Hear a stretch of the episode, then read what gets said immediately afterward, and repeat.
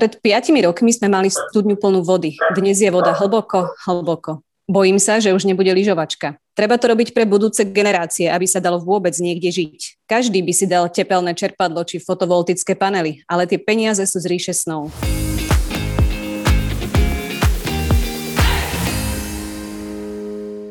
To je len niekoľko názorov Sloveniek a Slovákov, ktoré priniesol kvalitatívny výskum verejnej mienky o pohľadoch slovenskej verejnosti na zmeny klímy a klimatickej politiky.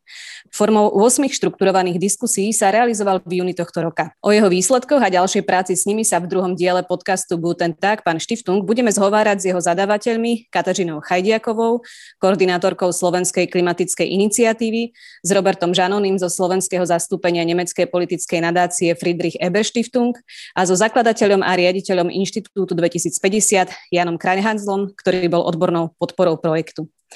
E, povedzme si možno na úvod e, pár slov o inštitúciách, ktoré vlastne reprezentujete a čo je ich hlavným poslaním. Môžeme začať vami, pani Chajdiaková. Áno, ďakujem. Slovenská klimatická iniciatíva vznikla ako také unikátne združenie, pretože máme tam vlastne zástupcov akademického sektora, máme tam zástupcov biznisu a vlastne tam máme aj mimovládnu organizáciu. Takže to, na to sme takí uh, pyšní vlastne, lebo sme zistili, že vlastne táto, táto celá štruktúra nám veľmi vyhovuje aj z hľadiska toho, akí uh, experti vlastne zastupujú tieto organizácie a ako prinášajú tie riešenia pre zmenu klímy konkrétne pre vlastne obnoviteľné zdroje energie. Máme tam vlastne zástupcov z budov pre budúcnosť, ktorí riešia e, zateplovanie budov a potom vlastne energetiku ako takú riešia tí priatelia z MCEPA. A prognostický ústav SAU je také vlastne akože naše e, štvrté koliesko, ktorý rieši hlavne dáta a vedia alebo pracujú na napríklad dátach pre um, označenie energetickej chudoby alebo zadelenie ľudí do energetickej chudoby a vlastne pripravovali aj dáta a podklady pre Národný klimatický energetický plán. A pán Krajhanzel, Inštitút 2050 vznikol kedy a za akým cieľom? Tak my jsme vznikli, ještě zdravím všechny, hezký den, eh, my jsme vznikli vlastně nedávno, my jsme vznikli na jaře tohoto roku, ehm, nicméně vlastně ten náš tým pracuje, spolupracuje už někdy od roku 2015, my původně pocházíme z akademického prostředí a vlastně rozhodli jsme se, protože se neustále nám ozývalo celá řada různých jako institucí, organizací, grassrootů a podobně, že by stáli o to, aby jsme jim pomohli lépe pochopit veřejnost, ať už v České republice nebo na Slovensku, tak my jim vlastně pro ně děláme výzkumy veřejného mínění jako nezisková organizace. Zároveň vlastně jim nabízíme nějaké komunikační strategie. To znamená, šijeme na míru komunikační strategie pro různý, různé cílové skupiny, aby vlastně organizace a nejrůznější naši partneři lépe věděli, jak komunikovat třeba o dekarbonizaci, transformaci, eh, ochraně biodiverzity, chráněných území a podobně. Ďakujem pekne. Eh, výskum ochrana klímy očami slovenskej verejnosti, o ktorom sa dnes rozprávame, tak vznikol aj z iniciatívy eh, slovenského zastúpenia nadácie Friedrich Eber Stiftung. Pán Žanony, mohli by ste trošku priblížiť vlastne vlastne, čo stálo, alebo čo bolo motiváciou iniciovať tento výskum a možno aj stručne by ste mohli predstaviť uh, metódu, ako výskum pracoval. No, ďakujem pekne. Tak uh, Friedrich Stiftung akože má, sa volá, že so, sociálne spravodlivá zelená transformácia ako jeden z pilierov práce ako celosvetovo, celoeurópsky.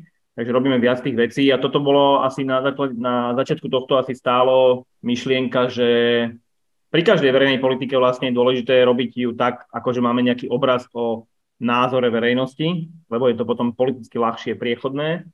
Pri klimatickej politike o to viac, lebo potrebujeme nejaké tempo tej politiky a keď to bude proti, vyslovene proti vôli ľudí robené, aj komunikované nesprávne, tak to bude proste spomalovať ten proces.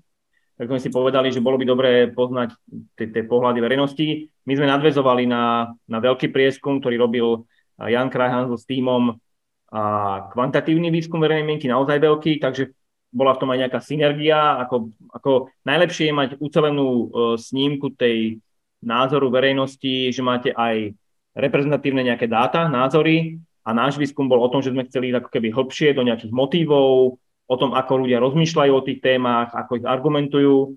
A to bol nejaký akože, taký synergický efekt.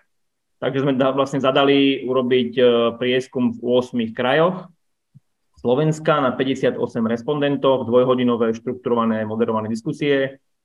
Ako je, bol to klasický taký akože zoširoka na celom Slovensku rôznych demografických, sociodemografických skupinách urobený výskum a Výskumná správa má 45 strán, my sme to zhrnuli potom do nejakých 12 strán, také hlavné zistenia, čiže je tam čo zisťovať, je tam dosť materiálu, si myslím. Mm-hmm. Tak možno práve by sme sa mohli trošku posunúť aj k e, obsahu toho výskumu a ešte možno vy, pán Žanony, by ste mohli vlastne zhrnúť, že aké boli tie hlavné otázky, ktoré sa v tých fokusových skupinách e, pokladali a možno aj aké zistenia vlastne ten výskum priniesol, ktoré vás osobne možno najviac prekvapili, či už v pozitívnom alebo negatívnom zmysle. Skúsim to akože veľmi zhrnúť, lebo to je tá správa výstupná naozaj tá, tá veľká, má 45 strán a potom je 12 stránový taký report, čiže kto naozaj to chce naštudovať, študovať, musí si to proste prečítať, bohužiaľ, alebo našťastie. My sme z toho urobili sedem takých hlavných ako keby odkazov, tak ja ich len veľmi, naozaj veľmi telegraficky prejdem.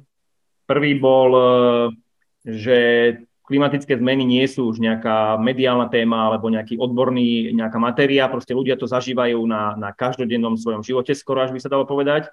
Tam bolo tie citáty o tej studni, potom bolo také, že sa boja, že nebude lyžovačka, že nebude snehu, čiže je to reálna, reálna vec, ktorú zažívajú ľudia Dokonca je také tam bolo zistenie, že nie je už, že už je, vyšlo z módy spochybňovať tú zmenu. Druhé bolo, že, e, že aké majú pocity vlastne, tak asi dominovala sa najviac nejaká obava a trochu bezmocnosť alebo kritika, taká ne, ne, nesúhlas, nespokojnosť tým, čo, čo dostávajú ľudia od, tých, e, od politiky, od štátu, od tých rozhodovateľov. Tretí bol naozaj také, akože očakávajú od nich, od, od tých politikov alebo od štátu konkrétnu ako keby akciu. Očakávajú, menovali tam naozaj veľmi veľa možných riešení, čo oni poznajú alebo čo by si predstavovali. Očakávajú proste, že, bude, že budú konať. Mm, veľ, veľ, veľké také zistenie bolo aj, že aj do tejto témy sa vlieva taká nejaká všeobecná nedôvera, skepsa, spochybňovanie, ako tá, tá polarizácia spoločnosti a nedôveryhodňovanie aj elít, aj vedcov, aj politikov je aj v tomto a boli tam spochybnenia, napríklad také, taká téma, kde bolo také dominantné nejaké spochybňovanie, bola elektromobilita. Potom tam bolo zistenie, že to bolo také paradoxné, že ako keby e, vyvstalo z toho, že e, evidujeme nedostatok zrozumiteľných, akože informácií o tej téme je, je dosť, ale nie je zrozumiteľný. Že ľudia sa pohybujú veľmi na takej možno povrchnej alebo neaktuálnych nejakých uh, údajoch, Není tam akože znalosť tej, tej témy nejaká hlboká.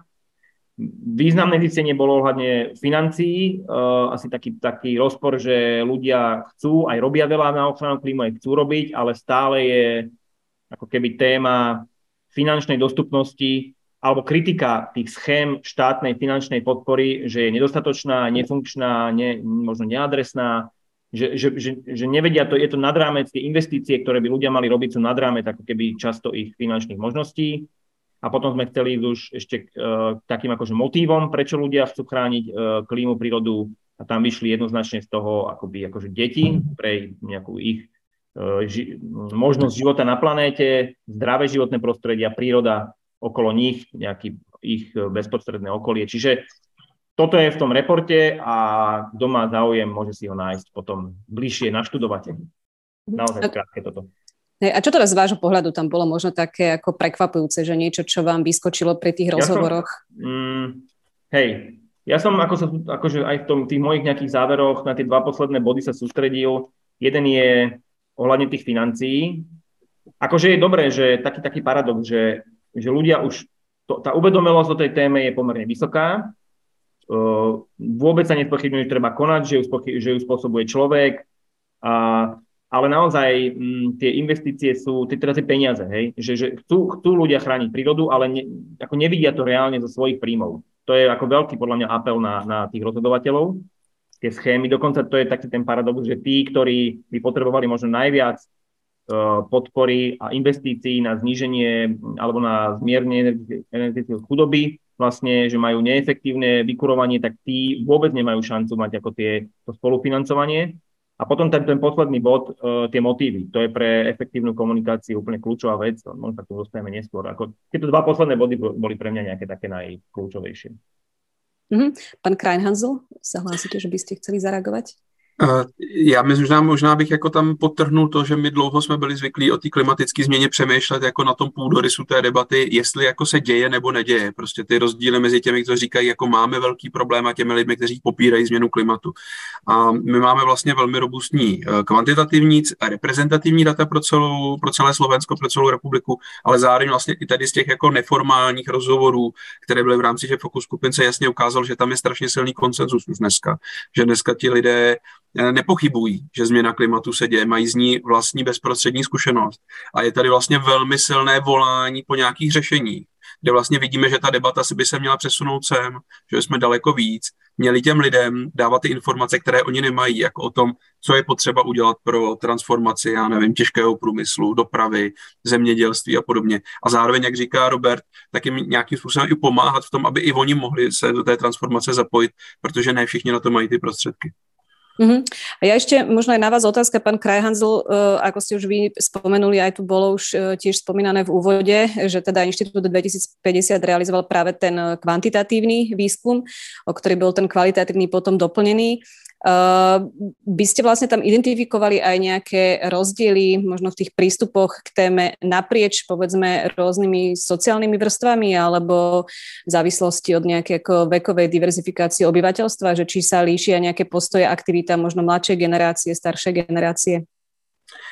My jsme vlastně jako československý tým, to znamená, my vlastně děláme výzkumy v České republice i na Slovensku. Můžeme třeba srovnávat mimochodem i výsledky mezi Slovenskem a Českou republikou a třeba vidíme v kolika ohledech a že v mnoha ohledech je třeba slovenská veřejnost proklimatičtější dneska, než je třeba česká veřejnost, třeba, což leda z koho překvapí. Ale je dobré si říct, že žádné z těch dat, které jsou na Slovensku k dispozici, ať už mluvím o našich datech nebo o jiných datech, neumožní to srovnání na úrovni regionu.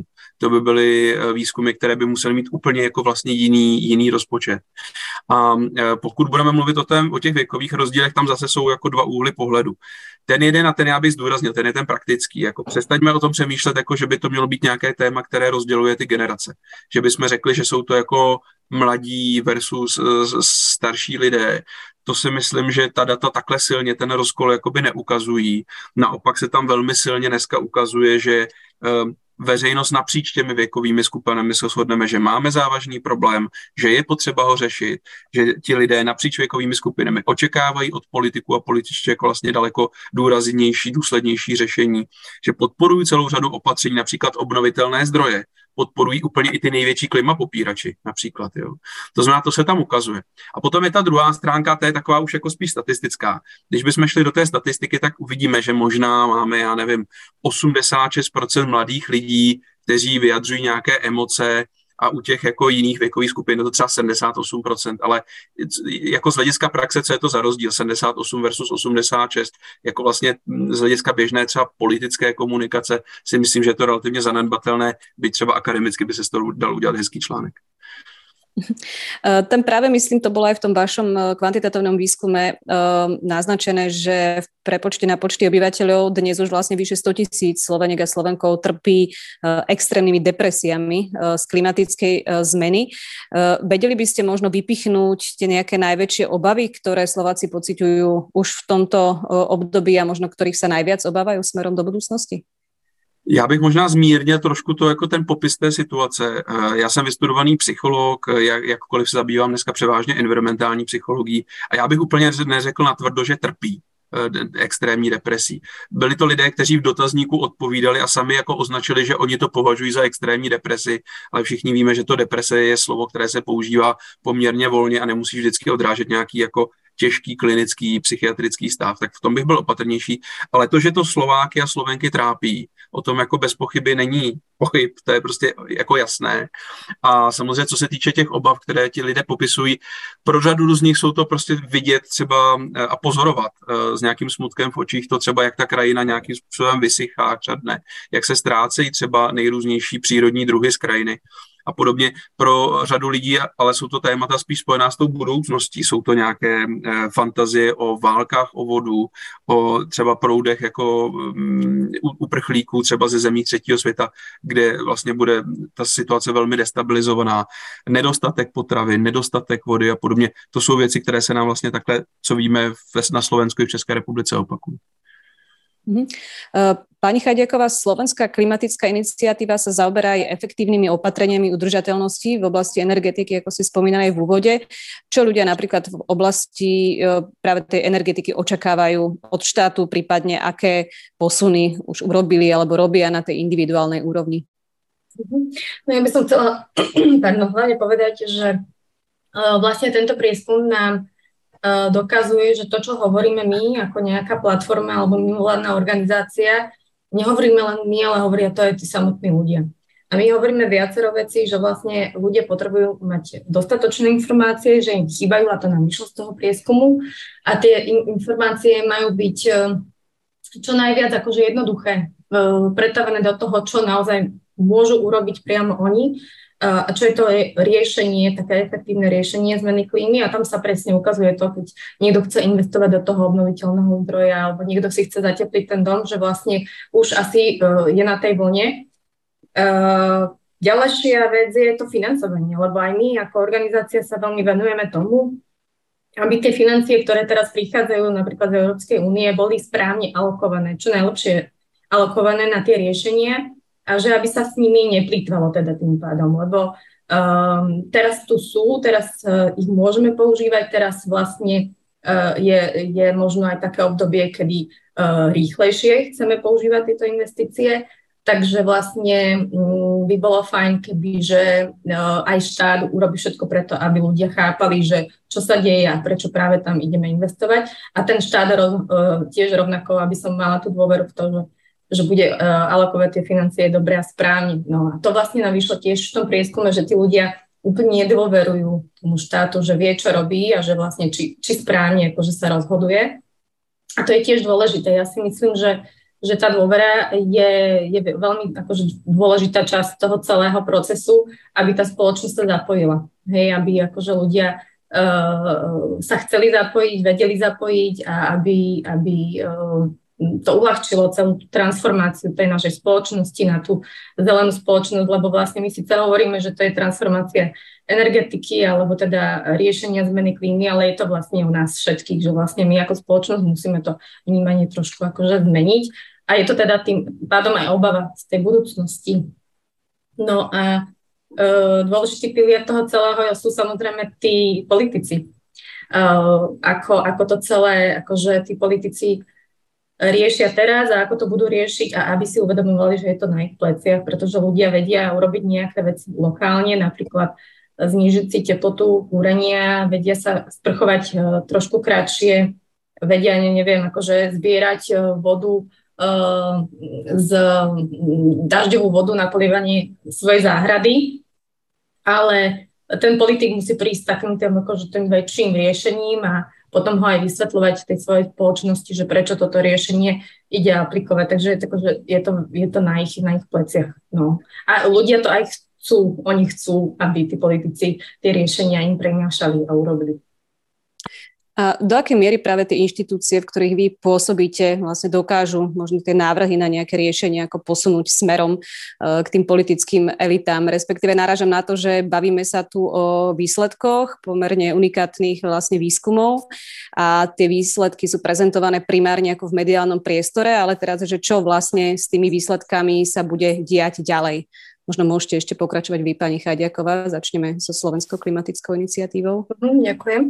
No, Presne tak, e, vlastne e, tým, že my sa primárne e, snažíme rozprávať práve s, s ministerstvami alebo s poslancami Národnej rady, vlastne s tými ľuďmi, ktorí už môžu robiť alebo môžu vlastne robia tie opatrenia v praxi, tak im chceme predstaviť aj výsledky tých, týchto prieskumov, aby vedeli, že vlastne tá komunikácia stále nie je dobre nastavená, že tí ľudia stále uh, nemajú v tom úplne jasno a že treba byť konkrétnejší, jasnejší, možno vlastne získať si aj tú dôveru tými opatreniami, ktoré budú fungovať v praxi, urobiť nejaké uh, pilotné projekty a myslieť na to, že tá spoločnosť a tá skupina ľudí je, nie je jednoviatá.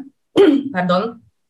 A teda narážam na to, že vlastne niektorí ľudia naozaj majú problém, uh, keď sa napríklad zvyšia uh, rapidne ceny energií a, a že ich to vlastne bytosne ovplyvní, že musia myslieť aj na takéto skupinu ľudí a musia akože tie opatrenia vymýšľať tak, aby uh, poriešili túto skupinu ľudí a potom vlastne takých priemerných ľudí, ktorí toto navýšenie cien urobí samozrejme uh, trošku rošambo v tých rozpočtoch, ale nebude to pre nich také kritické. Uh-huh. A pán Žanony, čo sa týka slovenského zastúpenia nadácie Friedrich Eber Stiftung, vy ako ďalej spracúvate výsledky tohto vášho prieskumu? Uh, áno, tak my sme akože časovali ten uh, výskum cieľene aj tak, aby bol hotový pred komunálnymi regionálnymi voľbami. Čakajú nás voľby za chvíľku. Čiže ja si myslím, že prvá vec bude, že nejakým spôsobom dostaneme k zvoleným starostom, primátorom, poslancom a tí, ktorí budú mať záujem nejak ofenzívnejšie tú tému zobrať do rúk, tak majú proste nejaké vodítko pre to, ako možno dávkovať tie opatrenia alebo ako o nich komunikovať. Druhá vec je druhá úroveň je štátna. Tam už prišiel taký akože iniciatíva nejakú cieľenú prezentáciu ľuďom z ministerstva životného prostredia, dopravy, lebo my tam máme aj zistenie. Napríklad, napríklad tam prišlo, prišlo teda, doniesli aj také zistenie, ten, tie, tie debaty, že ľudia si napríklad veľmi prajú zatraktívnenie alebo dostupnú, kvalitnú verejnú dopravu. Hej. Čiže to je kľúčová téma teraz pre Európu, aj pre naše krajiny. Čiže to je, a, a aj sa ukazuje, že súčasný minister dopravy nejak si osvojil minimálne cyklo, železnice sa, sa modernizujú, je to aj v pláne obnovy samozrejme, čiže tam je nejaká, nejaká možnosť rezonancie toho, čiže budeme aktívne s tým pracovať, ako ne, nepoje to do šuflíka a budeme to ďalej ešte forsírovať, akože treba to využiť, keď je to, je to kus roboty a môže pomôcť veci, čiže tam vidím reálne celkom tento proces. Pán Kranheisel za Inštitút 2050? No, na, my se snažíme vlastně dávat lidem, který, kteří chtějí komunikovat to téma s veřejností, tak vlastně dávat do ruky mapu. To znamená, eh, aby věděli, když půjdou vysvětlovat tamhle do nějaké horní dolní nebo eh, na nějaké třeba ministerstvo, tak aby vlastně měli v ruce data, které jim pomůžou představit si, s kým mluví a co pro tu skupinu může být vlastně zajímavé. Ostatně, jak tady byla řeč trošku i o té komunikaci s politickou reprezentací, tak, tak v tom našem velkém výzkumu Slovenská klíma 2022, tak vlastně jsme se třeba i ptali na to, jak by voliči jednotlivých stran chtěli od svých politických stran aby více nebo méně chránili klima. Ukázalo se nám, že prakticky všechny uh, politické strany, které jsou obsazené v parlamentu, tak vlastně by měly podle svých voličů daleko více chránit klima, než v současné době činí. Takže vlastně snažíme se spíš jako vybavovat naše partnery kvalitní mapou a případně i nějakou municí do těch debat, aby mohli ukazovat, že to není téma jenom nějaké hrstky třeba aktivistů a aktivistek, ale že dneska je to vlastně široké celospolečenské téma. Mm-hmm. A viackrát tu zaznelo počas tej našej diskusie, uh, že jedným z výsledkov toho prieskumu bolo to, že ľudia nedostatočne rozumejú niekedy tomu, akým spôsobom sú uh, tie témy klimatickej zmeny komunikované na verejnosti, že tie faktické informácie nie sú spracované v zrozumiteľnej forme. Tak ako teda lepšie komunikovať tému klimatickej krízy? Pán Kraj Hanzl. Uh, určitě je potřeba tu debatu kotvit do nějakých základních faktů. Myslím, že takový ten, mm, taková ta situace těch minulých let, kdy přesně proti sobě sedí někdo, kdo popírá změnu klimatu a řeší tam pleistocén a, a někdo zase šermuje nějakými aktuálními grafy, že to nikam příliš nevede. My potřebujeme těm lidem dát jasné, srozumitelné informace, které v podstatě, když přijde na nějakou hospodskou debatu, tak oni budou umět jako vytáhnout z té paměti jednoduše, aniž by museli šáhat po nějakém grafu a prostě těm kámošům nebo kámoškám u stolu to budou umět říct. To znamená kotvit tu debatu do fakt, to je důležitá věc. Ale zároveň si myslím, že jsou důležité ještě dvě věci, které zkusím, zkusím velmi stručně říct. Jedna věc je nějaká pluralita mluvčích aby dneska se k tomu tématu nevyjadřovali třeba jenom lidé z environmentálního prostředí, aby jsme tam měli zastoupené lidi z biznesu, kteří podporují transformaci, lidi třeba z církví, nebo lidi třeba ze sociálních a humanitárních organizací, lékaři, lékařky a podobně. To je velmi důležité. Stejně tak je důležité, aby vlastně se v té debatě myslelo i na to, že ty cílové skupiny jsou různé. To znamená, možná nejsou všichni jako tak trochu doleva, tak trochu liberální, ale máme tady i nějaké jakoby třeba venkovštější skupiny, konzervativnější skupiny, skupiny třeba mají úplně jiný světonázor a je potřeba hledat i jako zprávy a hodnoty, které pro ně jsou ohroženy tou klimatickou změnou. A konec konců je prostě potřeba, a to je asi to nejdůležitější, co bych chtěl říct, začít o tom přemýšlet ne jako jak potřebujeme zachránit nějaké ty lední medvědy nebo prostě uh, tající ledovce. Protože spoustu běžných Slováků a Slovenek má pocit, že ono je nezachrání. Ale to, co je potřeba, je představit si tu situaci těch lidí, ke kterým mluvíme a zkusit se zamyslet nad tím, čím jim může v životě vlastně jako přispět, pomoct transformace. Co dobrého do jejich života přináší prostě. Pokud budu mít tamhle nějakou paní eh, z Banské šťavnice, tak co prostě pro mm, mm, seniorku z Banské šťavnice může transformace udělat? Co může udělat pro jejího vnuka, který žije v Bratislavě prostě? Čím může těm lidem konkrétně transformace, dekarbonizace zlepšovat život? Uh-huh. Uh, aby ste teda aj vy možno mohli vedieť ešte presvedčivejšie rozprávať o klimatickej kríze, tak môžete siahnuť na web stránky inštitúcií, s ktorými s ktorých zástupcami sme sa dnes eh, rozprávali a pozrieť si aj podrobnejšie závery výskumu ochrana klímy očami slovenskej verejnosti. Eh, ďakujem vám veľmi pekne za rozhovor eh, pani Katržene Chajdiakovej, Janovi Krajhanzlovi a Robertovi Žanonimu. Moje meno je Michaela Húčko Pašteková a počúvali ste podcast Guten Tag, pán Štiftung. Do počutia na budúce.